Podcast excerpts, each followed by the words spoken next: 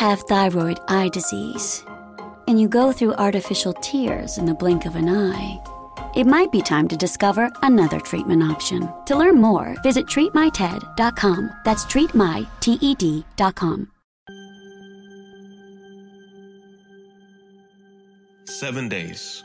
We have seven days to save the life of a man that I believe has been wrongly convicted for a crime that he did not commit. And today I want to take some time to do three things. First, I want to push back on a series of allegations floating out there about Rodney Reed's past.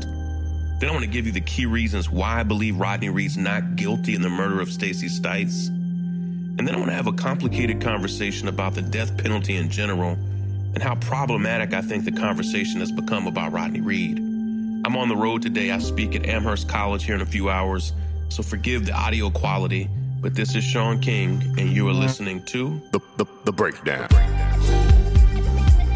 The, the, the, the, the breakdown. The, the, the, the breakdown.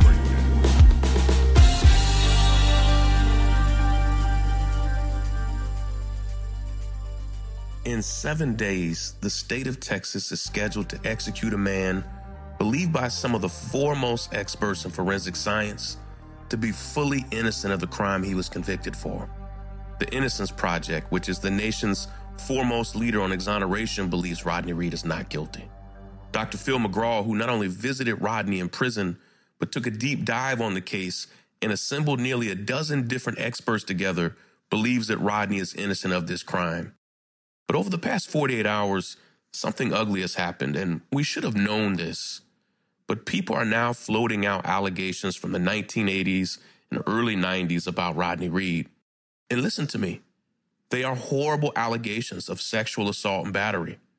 But I have to be clear on something. Rodney Reed was never convicted for those things. In fact, the state tried in one case and he was found not guilty. They tried in another case and the charges were dropped. I've studied the records. I've studied the police reports. I've studied the source documents. And my conclusion is this you can't execute a man for allegations, no matter how horrible they are. Rodney Reed was never even charged in these cases. And so when I see a writer from Breitbart, a known white supremacist website, suddenly caring about the sexual assault allegations against Rodney from 1989, when that same man doesn't care at all about 50 different women who've accused Trump of sexual assault and harassment from the 80s, the 90s, the 2000s, and beyond, I have to call BS, not on the allegations, but on the outrage. I'll say to you what Rodney Reed said to Dr. Phil. He welcomes the chance to be tried in any of those cases with any of those allegations. But what I also know is this, and I got this from a phone call with the Innocence Project yesterday. The state refuses to turn over their evidence in these cases, even claiming that a lot of it is lost or missing. When Rodney was convicted in the murder of Stacy Stites, something really strange happened. They didn't bring up any of these allegations in court during the trial, not one. They waited until after the trial in the sentencing phase where virtually anything goes, where the courtroom hardly has any rules for who can talk, for who can testify, and they brought people in during that period instead. It's the wild, wild west of the courtroom experience. They didn't bring those cases for a reason. In some, the witnesses already testified that they knew who did it and that it wasn't Rodney Reed. In another case, no DNA evidence at all existed.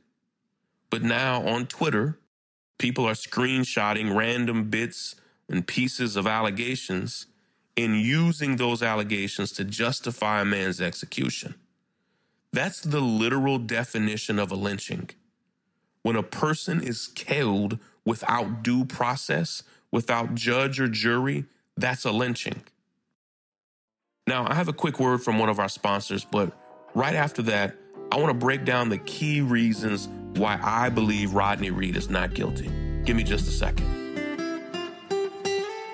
I'm proud to have my friends at Mack Weldon back as a sponsor for the breakdown, and I encourage you to check them out at mackweldon.com. It's now my go to website for all the men's essentials like socks, drawers, t shirts. I just turned 40 years old this year, and for my entire life, I have always purchased the cheapest possible undershirts, socks, and underwear. And it wasn't until I gave Mack Weldon a shot that I realized just how much better the quality could be. Literally, my favorite new socks, favorite new underwear, favorite t shirts are all from Mack Weldon. I'm wearing the socks right now before I speak this evening because they're just super comfortable. I have to be on my feet for several hours today. And I'm just glad to know that I have them. Like, it's the little things. I don't know if it's because I'm getting older or what, but those little things just matter. And right now, for 20% off of your first order, you can visit mackweldon.com. That's M A C K Weldon, W E L D O N.com, and enter the promo code at checkout BREAK, B R E A K. You'll get 20% off of your first order. Break it down. I literally have at least 20 different reasons why I think Rodney Reed is not guilty in the case that he's about to be executed for. I'm going to break some of those down, and I'll break more of them down tomorrow when I'm back in the studio. But let me just get us started. Here are just a few of the reasons why I believe and why I've come to the conclusion that this man is not guilty for the crime. First, a literal white supremacist put his life on the line to say that Jimmy Fennell, who was the fiance of Stacy Stites, who was a police officer, but then later went to prison himself for sexual assault and kidnapping, a white supremacist said that Jimmy Fennell admitted to him that he murdered Stacy Stites and called her a nigger lover. That's a quote. Now that's compelling to me. This man is getting nothing in return and swore in an affidavit that this was true and literally jammed himself up with his entire community to come forward to say this. Number two, a fellow police officer, also a white man, and, and I have to say that because race plays a big role in this case, swore under oath that at the funeral for Stacy Stites, he heard Jimmy Fennell say she got what she deserved. That's crazy to me. Like, if Jimmy Fennell said that, and this white police officer who was in a good relationship with Jimmy Fennell heard that and testifies to it, that's deeply problematic.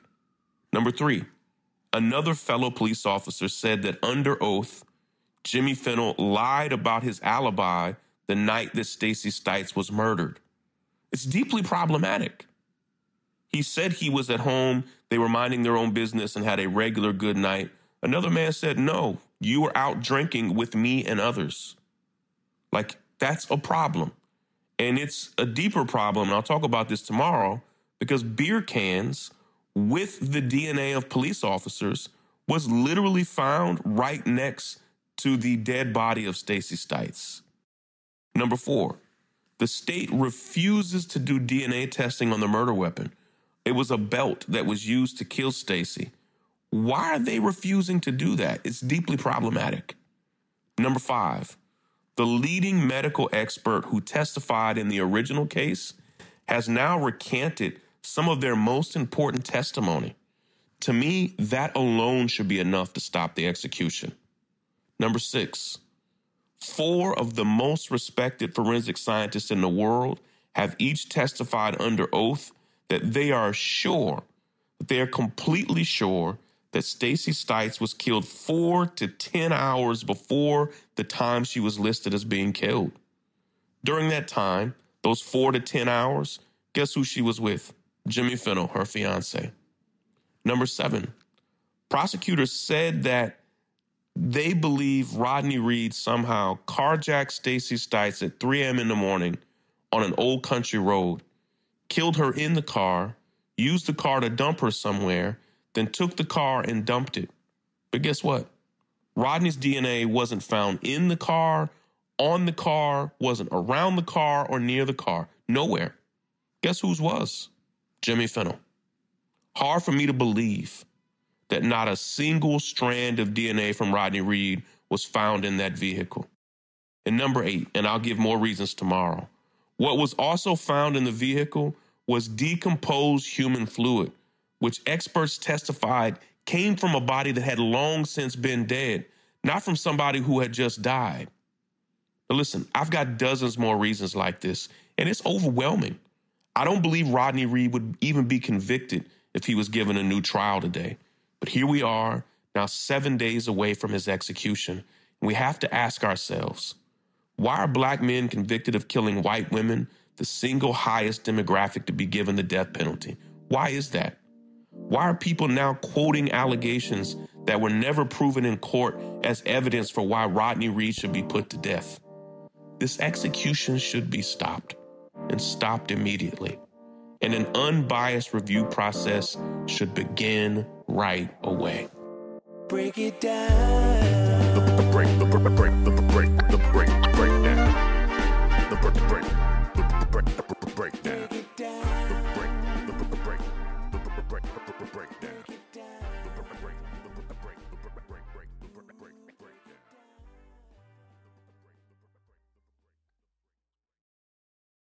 This podcast is brought to you by Ragu Old World Style Traditional Sauce. A great sauce starts with the best ingredients. Ragu Old World Style Traditional Sauce is that great sauce. Inspired by our founder's original recipe, Ragu Old World Style Traditional Sauce is made with delicious ingredients, including vine ripened tomatoes, chopped onions, garlic, and olive oil. Simmered together for the authentic taste you and your family will want to come back to. For recipes, sauces, and mealtime inspiration, visit ragu.com.